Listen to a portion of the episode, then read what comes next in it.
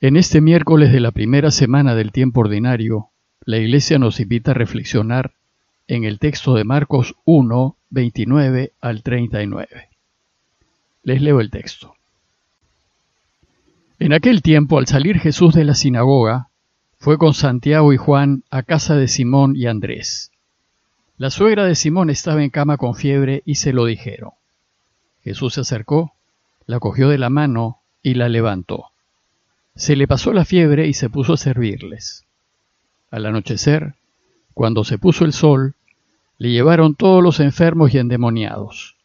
La población entera se agolpaba a la puerta y curó a muchos enfermos de diversos males, y expulsó muchos demonios.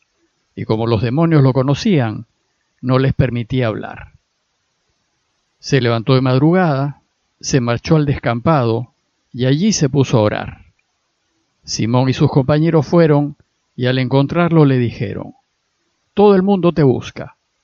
Y él les respondió, Vamos a otra parte, a las aldeas cercanas, para predicar también allí que para eso he salido, y así recorrió toda Galilea, predicando en las sinagogas y expulsando a los demonios.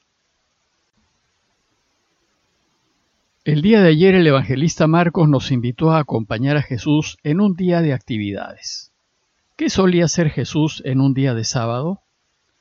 Vimos ayer que se pasó toda la mañana en la sinagoga enseñando y luchando contra el mal es decir, anunciando el reinado de Dios con palabras y con obras. Hoy el evangelista nos cuenta lo que solía hacer Jesús en la tarde del sábado y hasta el amanecer del día siguiente.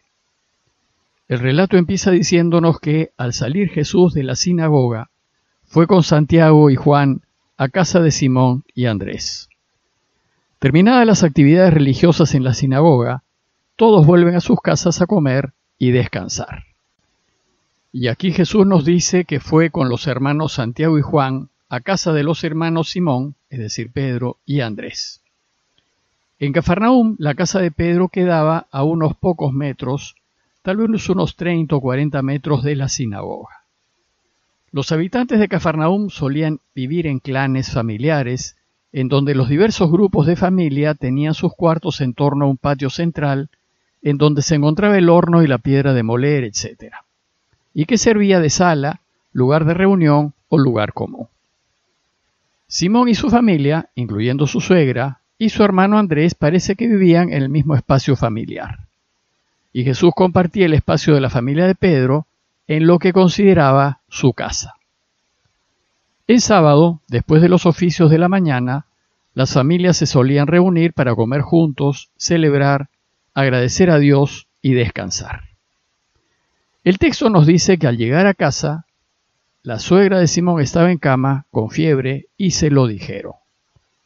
Tal vez debieron decírselo con un poco de escrúpulos porque era sábado, día de observancia religiosa, y en ese día no estaba permitido trabajar, y curar era trabajar. Pero el texto nos dice que Jesús se acercó, la cogió de la mano y la levantó. Se acercó a la señora y la tocó, la tomó de la mano sin importarle el contagio, y la levantó, la puso en pie. Pues esto es lo que tenemos siempre que hacer, levantar al caído, al débil, y ayudarlo y animarlo a que retome su vida ordinaria, a que se ponga de nuevo a caminar. Con esta curación en sábado, Marcos nos empieza a enseñar que para Jesús la voluntad del Padre, es decir, que todos vivamos y vivamos sanos y felices, está por encima de toda norma, de toda ley y de toda prescripción religiosa. Y nos enseña que cuando hay una persona en necesidad, si podemos hacer algo por ella, debemos hacerlo, sin importar las consecuencias. Según el texto, inmediatamente se le pasó la fiebre. El gesto de Jesús reanimó y curó a la mujer. Y así sucede cuando nos acercamos al enfermo, al débil, al que está caído, y lo ayudamos a caminar y a que retome su vida normal. Si hacemos así le quitaremos la fiebre, lo mejoraremos. Y entonces, dice el texto, ella se puso a servirles. La suegra de Pedro retomó sus actividades ordinarias y sirvió el almuerzo a todos. Cuando una persona es curada por Dios, si ella es agradecida y reconoce lo que Dios ha hecho en su favor, su deseo natural es buscar hacer algo por él, servirlo, atenderlo y ayudarlo ayudando a los demás. Después el texto continúa diciéndonos que al anochecer, cuando se puso el sol, le llevaron todos los enfermos y endemoniados. Este verso nos dice que Jesús retomó sus actividades al anochecer. Después de almuerzo no hizo ninguna actividad, porque Jesús fue un hombre religioso y respetuoso de lo que manda la ley, pues solo se la saltaba cuando era necesario. Y entonces Jesús, como todo judío practicante, guardó el descanso del sábado. Y la puesta del sol nos indica el momento en que termina el sábado y ya empieza el primer día de la semana, el domingo. Pues como saben, los judíos contaban el día de puesta de sol a puesta de sol. Entonces ya con el inicio del primer día de la semana, la gente puede salir y buscar a Jesús. Y Jesús ya puede trabajar con tranquilidad. Le trajeron entonces todos los enfermos y endemoniados, dice el texto. Pues después de enseñar, las otras actividades principales de Jesús fueron curar y exorcizar. Le trajeron a todos, a todos los que estaban mal en el pueblo, y la ciudad entera, dice el texto, estaba agolpada a la puerta. Todo el pueblito de Cafarnaúm, de unas seis cuadras cuadradas, estaba tratando de acercarse a Jesús, agolpado, haciendo presión. Y la actividad de Jesús beneficia a todo el mundo. Nadie se queda sin ser ayudados. Y podemos imaginar al pequeño pueblito de Cafarnaúm que se convierte en un pequeño paraíso, pues eso es lo que hará el Mesías cuando llegue. Y esto es lo que todos podemos hacer si nos proponemos a ayudar a Dios a reinar.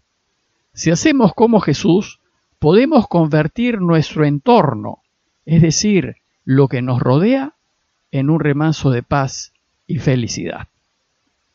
Y dice Marcos que curó a muchos enfermos de diversos males y expulsó muchos demonios, y como los demonios lo conocían, no les permitía hablar. Jesús se dedica a curar a quienes se encontraban física y mentalmente enfermos, a los que se encontraban mal del corazón, del fondo del alma, y a los que estaban poseídos por el mal. Por eso nos dice que expulsó a muchos demonios y que no los dejaba hablar. ¿Y por qué no los dejaba hablar? Bueno, primero porque el tipo de Mesías que encarnaba Jesús no coincidía con el tipo de Mesías que esperaban sus contemporáneos. Ellos esperaban un mesianismo poderoso, de fuerza, de gloria, y de derrotar a sus enemigos con la violencia. En cambio, el mesianismo de Jesús, de servicio, de entrega, de ayuda sin esperar recompensa, de dar la vida, es todo lo contrario. Esto solo se comprenderá después de su muerte y resurrección. Y segundo, porque el enemigo siempre va a querer desviar a Jesús de su misión y lo va a tentar a buscar la fama y el éxito personal por encima de la voluntad del Padre. Y Jesús se opone a esta tentación pidiendo silencio, discreción, pasando desapercibido, desapareciendo. Luego de toda esa intensa actividad, Marcos nos dice que al día siguiente Jesús se levantó de madrugada, se marchó al descampado y allí se puso a orar. Los evangelios nos muestran a Jesús constantemente en oración. Orar era para él una necesidad radical. Era como su alimento, lo que le daba fuerza, claridad, sentido y direccionalidad a su vida. Oraba porque necesitaba estar en la presencia constante de su Padre. Y en la oración confirmaba que estaba haciendo su voluntad. ¿Qué es lo que más quería Jesús? Porque lo amaba profundamente. Orar fue una arraigada costumbre del Señor que probablemente adquirió de muy joven, pues los hábitos que más perduran son los que se adquieren más temprano en la vida. Y va a buscar los momentos más apropiados para hacer su oración. A veces oraba durante la noche, a veces, como en este caso, de madrugada, cuando todavía estaba muy oscuro. Los momentos más apropiados para orar son aquellos de mayor tranquilidad y también los lugares más tranquilos como el monte y el desierto. Por eso dice Marcos que se levantó, salió y fue a un lugar solitario. La casa de Pedro no parecía ser la más apropiada para orar, probablemente porque no solo era pequeña, sino había mucha gente haciendo otras actividades, lo que dificultaba el centrarse totalmente en el Padre. El texto termina diciéndonos que Simón y sus compañeros fueron y al encontrarle le dijeron, Todo el mundo te busca. Y él les respondió, Vámonos a otra parte, a las aldeas cercanas, para predicar también allí, que para esto he salido. Y así recorrió toda Galilea, predicando en las sinagogas y expulsando los demonios. Todos lo buscan, pues el mundo está lleno de gente necesitada de ayuda y todos están necesitados de Dios. Pero el trabajo recién empieza y hay mucho que hacer. Ya los de Cafarnaúm han recibido la noticia y ahora hay que anunciarla a los que todavía no la conocen, para que también allí predique, pues para eso ha salido. La misión de Jesús fue predicar el reinado de Dios, y predicar es propagar o extender una doctrina y anunciarla para que sea conocida. Y a esto se dedicará Jesús, a anunciar que su Padre va a reinar para que el mundo sea mejor. Como conclusión, los invito a preguntarnos dos cosas. Primero, ¿qué tan importante es la oración para mí? ¿Es una necesidad que no puedo dejar? ¿Busco hacerla todos los días? ¿Busco momentos y lugares apropiados? Y segundo, ¿qué puedo hacer para ayudar a sanar el cuerpo y el alma de los que me rodean? Parroquia de Fátima, Miraflores, Lima.